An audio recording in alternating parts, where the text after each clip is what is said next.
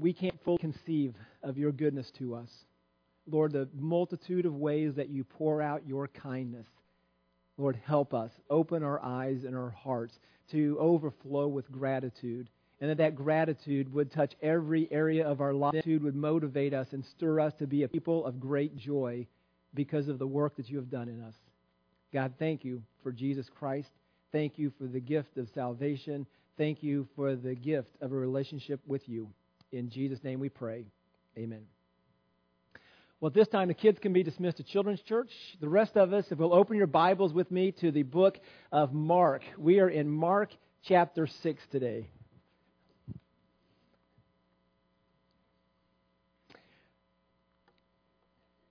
All right, Mark chapter 6. If you don't have a Bible, there is a Pew Bible that should be close to you. Um, in the Pew Bible, if you want to use one of those, this is on page 841. As we consider where we are in the book of Mark, we've seen Jesus be doing all kinds of miracles, healings. He's uh, raising people from the dead. He is casting out demons, healing people that have been sick for decades, and just a whole range of things. And as this is growing, there's opposition growing towards Jesus. And as this opposition grows, there's hostility. And we're going to see that played out as we continue to unfold this. But where we are in the book of Mark, we've just finished this section where the disciples have been sent out and great things have happened. And then we have this, this narrative. It's interrupted, what this, the disciples being sent out, good things happening, and them returning. And in, in the middle of that, they're sandwiched our passage for this morning. And in this passage, what we're going to see is that there is a costly commitment to following Jesus. There is a costly commitment to following Jesus. As we consider this idea of a costly commitment, I would ask you this morning what are some costly commitments that you have made. Costly commitments that you have made in your own life. Maybe for some of you, it's buying a house or buying a car. That you have made a commitment to pay a certain amount of money over a certain amount of months, over a certain amount of years, and by making that commitment, that it's costing you a lot, but up front you knew this was going to be a worthy cost, and you're willing to pay that. As we think about the the financial costs, maybe we could also think in other realms of life. What other realms of life where we make big commitments that are costly? One of those we would see would be marriage. By the way, my I, my second daughter got mar- engaged yesterday. So we've got two weddings coming up this year. So anyway, that's a costly commitment. that started 26 years ago when we decided to get married. But so back to the text. Marriage is a big commitment and it becomes costly, but we recognize that it's a commitment walking into it. We think of the marriage vows for better or for worse, in sickness and in health, till death do us part. That is a significant commitment. And then we enter in, we're understanding the costs that are associated with it. We think about having kids.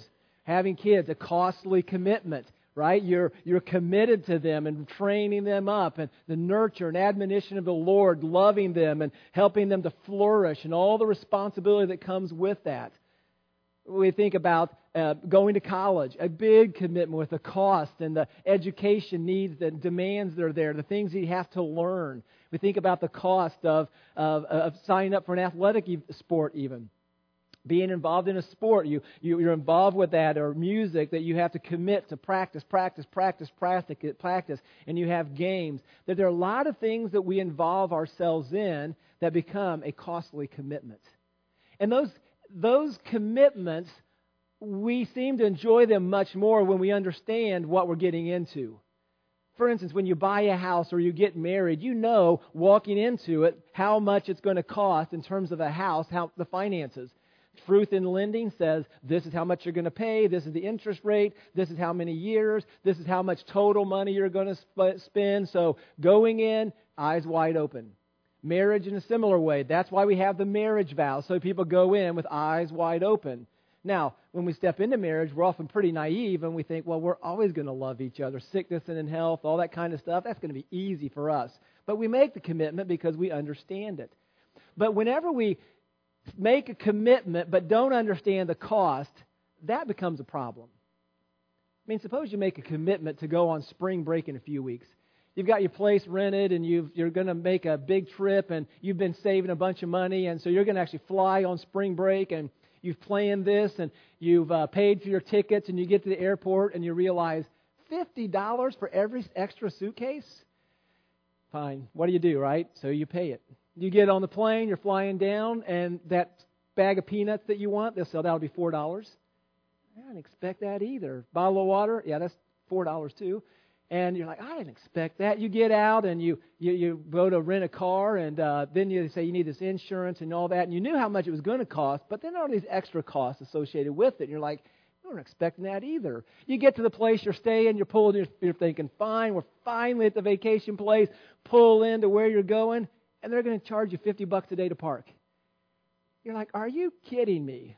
And, and by the time the vacation's over, you're, you're asking yourself, was this, uh, was this worth it? And we say things like, I didn't sign up for this.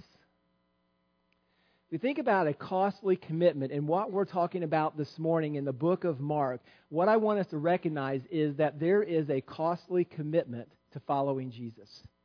And the Word of God is very honest with us and that we should not be able to read the New Testament, read the gospel, and then whenever things get difficult or challenging, we must not be able, we cannot step back and say, Well, I didn't sign up for this. Because we read the gospel and we read what it says and we read what happens to other people, we recognize the cost of following Jesus can be very great. Let's look at our text. Mark chapter 6, verse 14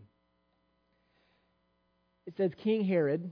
King Herod heard of it, and what he's heard of is the miracles of Jesus and the disciples going out and all the things that are happening there.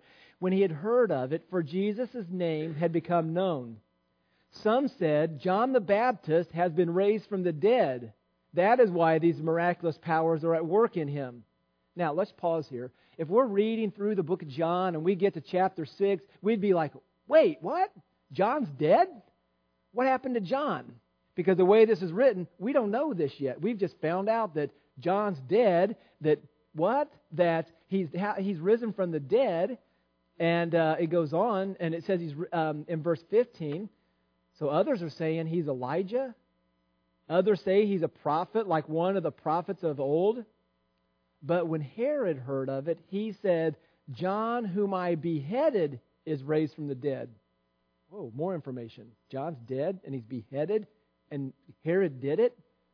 For it was Herod who had sent and seized John and bound him in prison for the sake of Herodias, his brother Philip's wife, because he had married her.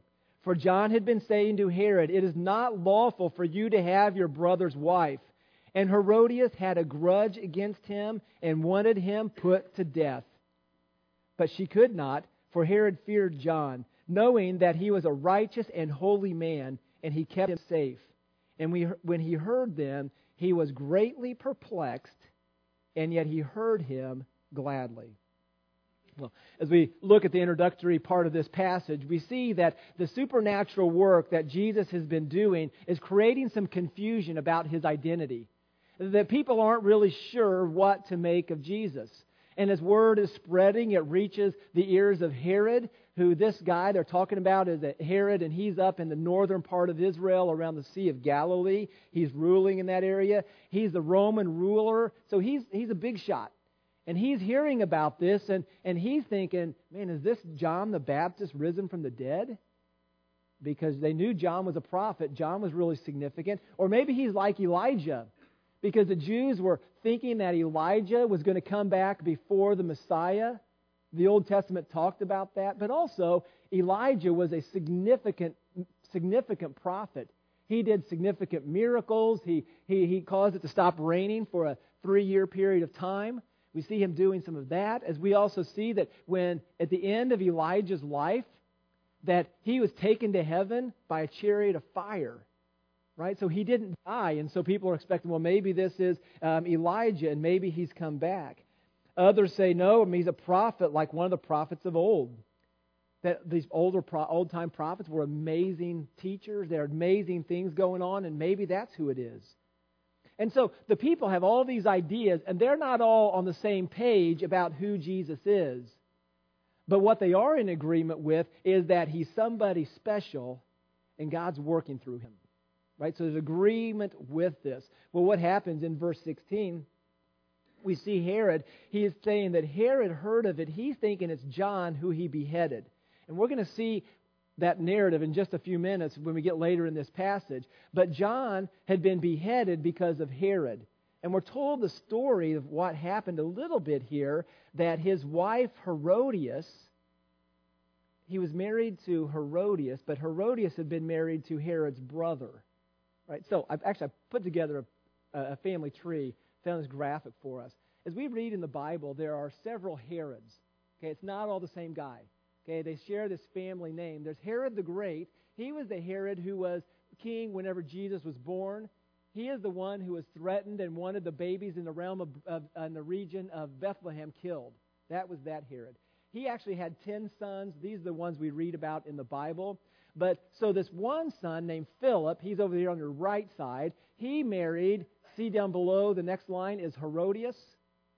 And you, those of you who know family trees, it's like, wait, that's his niece. Yep, Okay? So Herod Philip married Herodias. Okay? Herod Antipas, the guy right above Herodias, is the one we're reading about here. Okay, so Her- Herodias was married to Philip. Herod Antipas, he was married to another lady. The two of them schemed and they to divorce their husbands and they wanted to marry each other.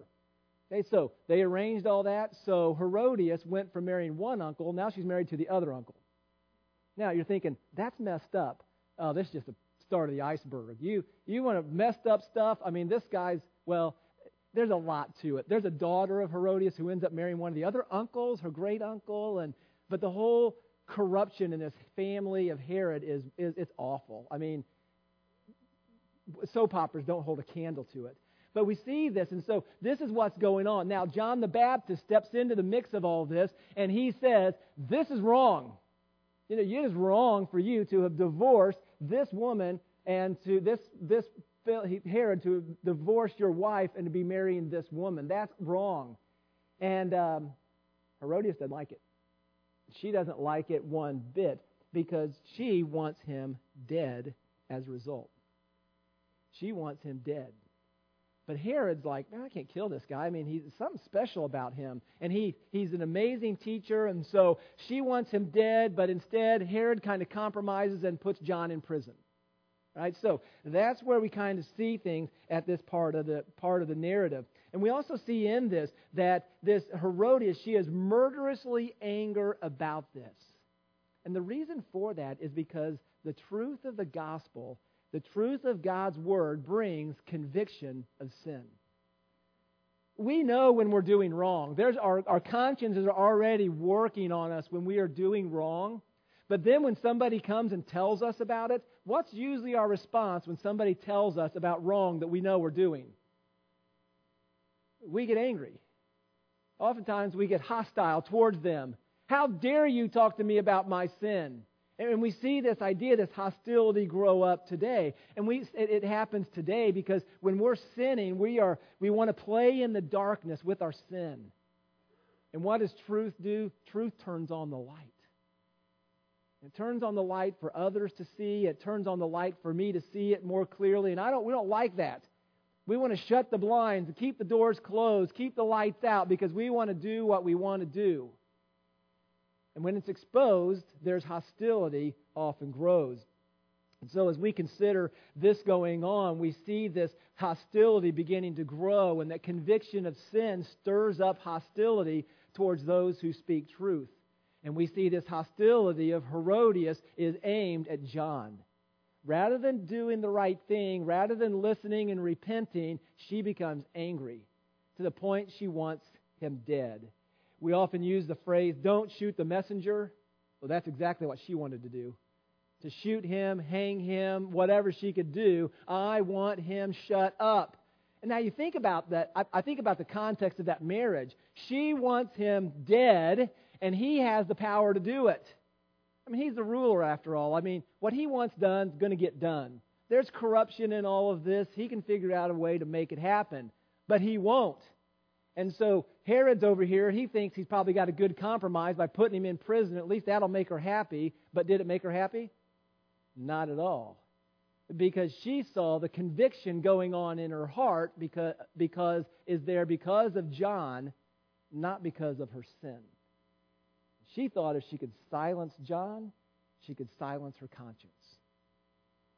We often think that too. If I can just get away from those who are speaking truth, if I can just move away, and frankly, sometimes we see that within the church. When somebody is deciding to walk on a path of sin, that they get kind of set on it, that those who love them enough to walk alongside of them often become an enemy. We see that in the book of Galatians. In the book of Galatians, we see that Paul says to the Galatians, Have I become your enemy by telling you the truth? We see that, that, that happen. And, and so, this conviction of sin, she wants it silenced. So, what happens? Well, in verse 21, we read on. And it says, But an opportunity came. An opportunity, this now, in the context, this is an opportunity for what? It's an opportunity for her to get what she wants. So, an opportunity came when Herod, on his birthday, gave a banquet for his nobles and his military commanders and the leading men of Galilee. For when Herodias' daughter, this would be Herod's niece, her daughter, came in and danced, she pleased Herod and his guests. And the king said to the girl, Ask for me, from me, whatever you wish, and I will give it to you. And he vowed to her, Whatever you ask me, I will give it up, give to you up to half of my kingdom. And she went out. And she went out and said to her mother, For what should I ask? And she said, The head of John the Baptist. And she came in immediately with haste to the king and asked, saying, I want you to give me at once the head of John the Baptist on a platter. And the king was exceedingly sorry because of his oath and his guest, he did not want to break his word to her. And immediately the king sent an executioner with orders to bring John's head, and he went and beheaded him in prison. And he brought his head on a platter and gave it to the girl, and the girl gave it to her mother. And when his disciples heard of it, they came and took the body and laid it in a tomb. As we read this, it's a, horrible story. When we see the corruption at all these different levels, we see the king having this big party.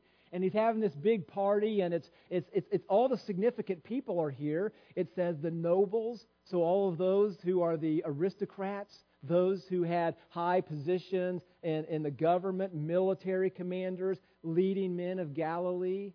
I mean, this is, this is the who's who of this whole region have come together for his birthday. He's the king. They come for his birthday. Money's no object. Spend it. We're having this great, great party. And so, in the midst of this party, Herodias' daughter comes in and dances. Now, the way this is described later, it talks about her as a girl. She's probably a, a she's a teenager, mid-love teenager she comes in and she dances, and, and, and we can probably let our imaginations go in places we don't want our imaginations to go in terms of the kind of dance that she performed that would so please the king and all these other men that he's going to give her half the kingdom. And we recognize just the corruption and the immorality of some of this is going on. And the king says, Give me whatever you wish.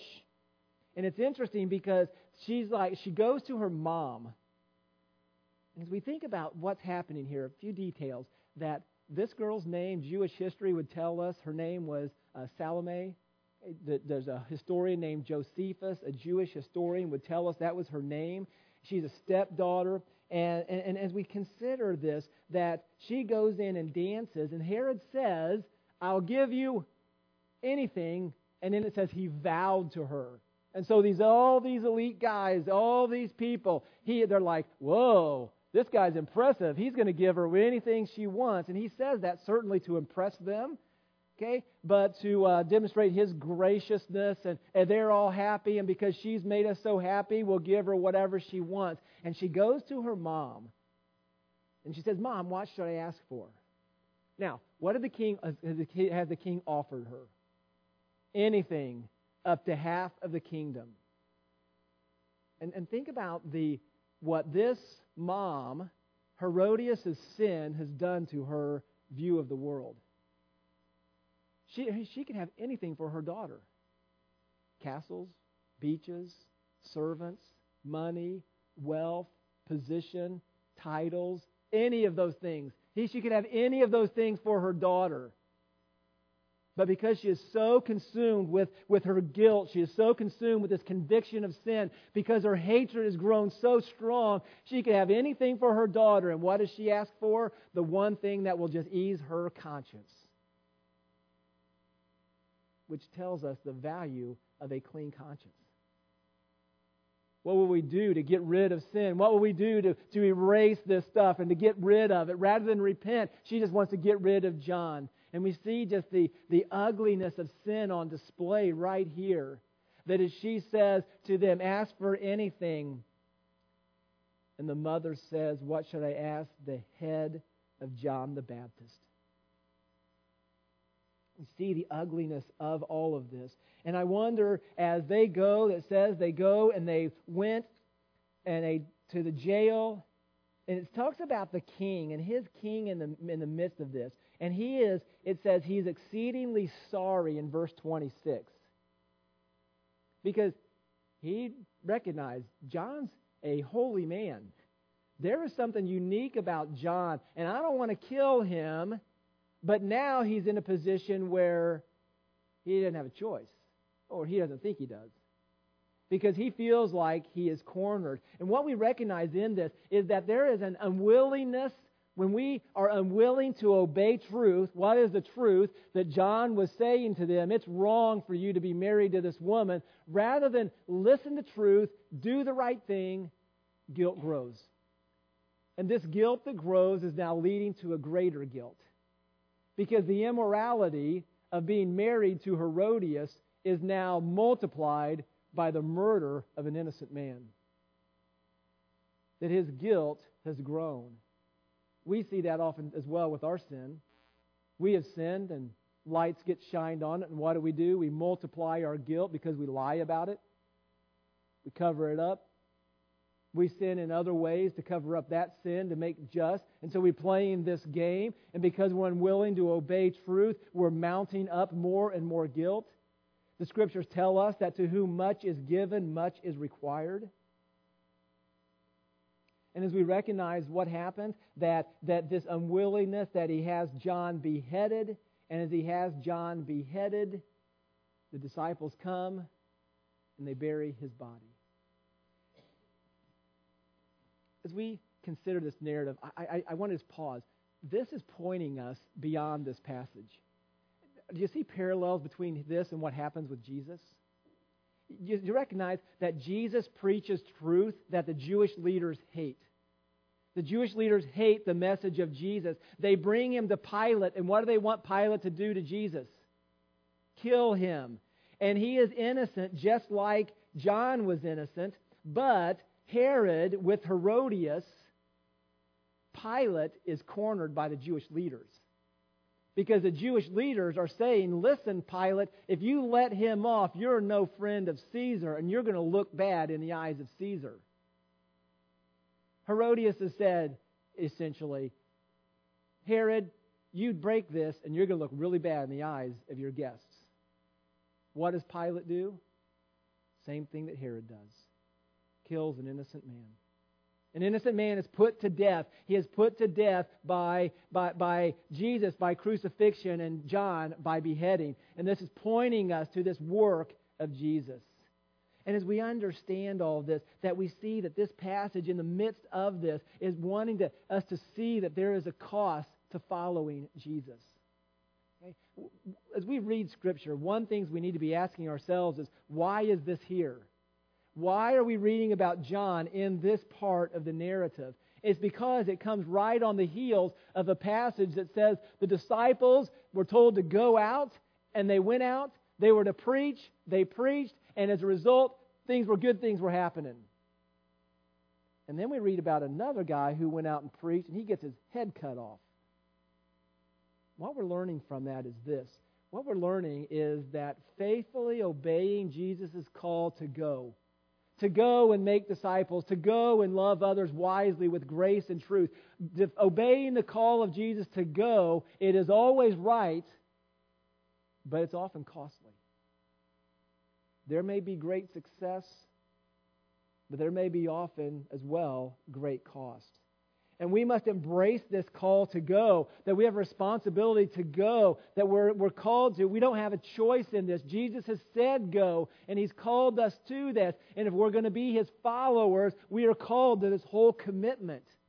And we need to understand that it may be costly. Listen, we need to understand that we are entering into a world of fallen people who love what they love. Listen, Herod and Herodias loved what they loved. Herodias was pursuing a clean conscience. She wanted a clean conscience. What did Herod want? He wanted to look good in the eyes of his people.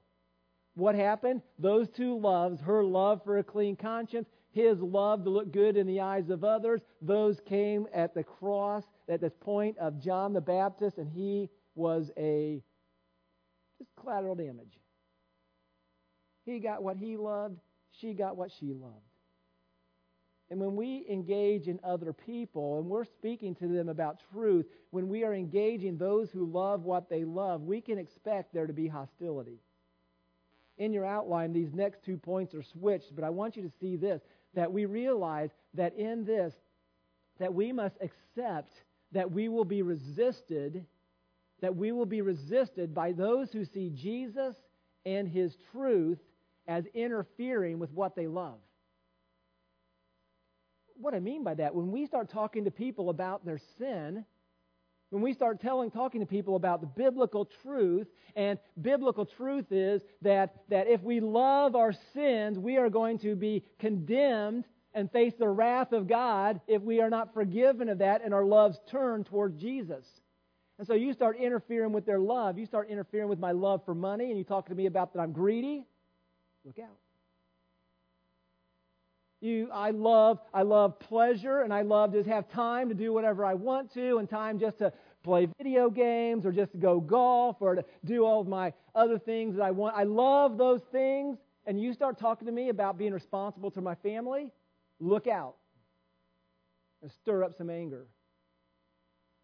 You start talking to me, but I don't like my job, I don't enjoy my job, and it's blah, blah, blah, all these things. It's horrible, so I'm just going to skate by and just really just kind of get by because my employer doesn't pay me like they should, blah, blah, blah. And so I'm just kind of being a lazy person at my job and not doing good work. You talk to me about that, about how I need to step it up. Look out. You see, we love what we love. And when we love what we love, and that when people start interfering with what we love, we're going to fight for it. Herod did. Herodias did. Pilate did. We do. And we need to recognize that, that we are interfering with their loves. And, and then we must realize that, that Jesus is only going to be attractive to others. Jesus is only going to be attractive to others when they see him as a worthy replacement of their current love. You see, that's what the gospel is all about. The gospel is more than just me praying a prayer and going to heaven. The gospel is about an exchange of loves. The gospel of Jesus Christ says to us that there is something more lovely than loving yourself, and that's Jesus. And you're thinking, well, how could there be something more lovely than me? Right? I mean, I'm the most lovely thing there is, and the things I love are all the right things. Until the gospel comes, and it says that those things contradict the Word of God, and as those contradict the Word of God, they place me under God's wrath and judgment. But God, in His love, has sent a Savior. In helping me to understand that I am far more sinful than I think. But because of Jesus and by Jesus, I've been loved in ways that I could never imagine. And as I begin to understand that, that Jesus now becomes lovely to me. Jesus becomes precious to me because he has taken my sins. He has loved me even while I was a sinner. That he has, he has come to wash away my sin, receive the wrath that I deserve, and give me new life. He wants to help my life to flourish and to, to, to, to, to, to please Him and to be honoring to Him. He's done all of that. And until we see Jesus as more attractive than our sin, we're never going to make movements towards God. That love for these sins, these love for other things, are an anchor. That's why Jesus says, if you love father or mother or brother or sister, and we could go on with family and kids, if you love those more than me, you're not worthy of me. The gospel is about love, about loving Jesus. Because as we've celebrated the Lord's Supper, He has given His body and His blood for us. As we understand this, that we also recognize that as a result of all of this, that we must trust the transforming power of Jesus. To trust this transforming power of Jesus, that this is only comes whenever we obey the Word of God and obeying the Word of God and Jesus' the call to love others wisely, to love, love them. It's always right, but it's often costly. And what we have to wrestle with is what do I love most? Do I love do I love Jesus most and I'm willing to whatever the cost is, I'm going to I'm going to follow him. I'm going to obey him. Or do I get to the point where, man, I, I, didn't, I didn't know I signed up for this? How are you seeing the cost of following Jesus? Is the cost that you're willing to pay? Is a cost that the one who has loved you, that you are willing to love him with all of your heart, soul, mind, and strength? And then that love to translate into obedience. In the context of our passage, the obedience is going and speaking truth. Listen, one of my biggest burdens, one of the biggest burdens I have is that we have a community and a culture that is lost. And they are lost, and one of my biggest burdens is that nobody's looking to find them. There are lots of people praying that they'll be found, but I'm not convinced we're real eager to go and to speak the truth to them to help them to be found. And that is the clear call of Jesus on us to go and make disciples, to go and speak truth, even when it's costly. And I would ask you this morning are you willing? Are you willing to pay the cost of being a follower of Jesus? Listen, most of us are not going to get our heads cut off because we share the truth. Okay, very unlikely that any of us, most of us, will have our heads cut off because we share the truth. But what might happen? We might lose a friend. We might lose a positive view from others of us that think, man, they're kind of narrow. I mean, in our culture right now, there is a, a, a believer in a high position of authority, the Vice President of the United States, follower of Jesus Christ because of his commitment to Jesus Christ and because of his biblical views on things, he has been said, has been said this guy's not a decent man. One of the former vice presidential candidates had to roll back a statement that said, "Oh, he's a decent guy." Had to roll it back because people are saying, "No, he holds biblical views and all this stuff going on." And we realize that's where we live. Are we willing to pay the cost of being a faithful follower of Jesus? to wisely following Him, we don't need to be throwing grenades foolishly. We need to be loving people wisely, but we love them wisely with grace and with truth. Are we willing to speak that truth? Are we willing to go and to pay the challenge for us. Let us pray, and after we pray, we're going to sing a song that's going to challenge us and call us as a church to arise and to go for us to be the church that Jesus calls us to be. Let us pray. Father, we are thankful for your amazing grace. Lord, we thank you that you love us in ways that we cannot imagine. But God, I pray that you'd help us today to see that in the midst of this passage that following Jesus can be costly, but it's a cost worth paying. And Lord, that we would be bold and courageous as believers in Jesus Christ, this gospel that we know, that we believe, that we confess, that we celebrate with the Lord's Supper, this gospel that we preach, that we would go and that we would take it. Give us, God, a boldness and a courage. Lord, stir in us the work of the Holy Spirit to not let us be, be comfortable in our complacency. Lord, give us a growing passion and a burden for those who are lost, and a passion that would translate into action. Lord, stir in our hearts.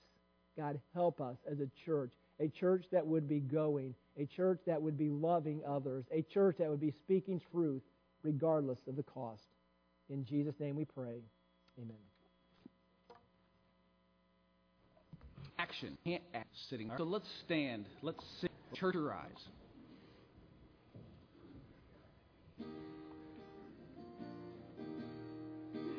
Church your armor on, Christ our cannon, and say that they are strong in the strength that God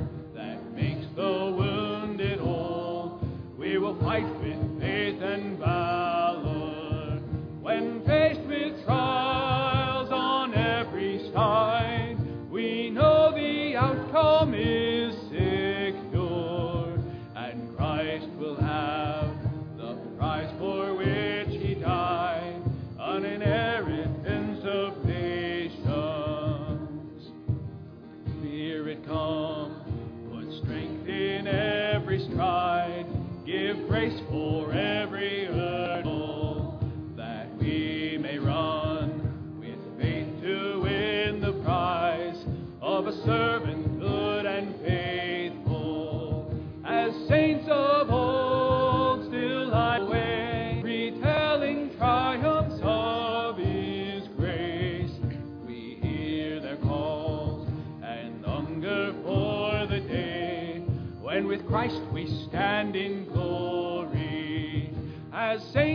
of old still line the way, retelling triumphs of His grace. We hear their calls and hunger for the day when with Christ we stand in glory. You for your attendance and attention this morning. A few announcements on the board on the screen behind me. Encourage you to pay attention to. Also, some others in the bulletin. Hey, I want to encourage you before you leave, just to greet some people around you. Um, say hello. Maybe even aisle and some people that you don't know very well to uh, greet them. May God bless you.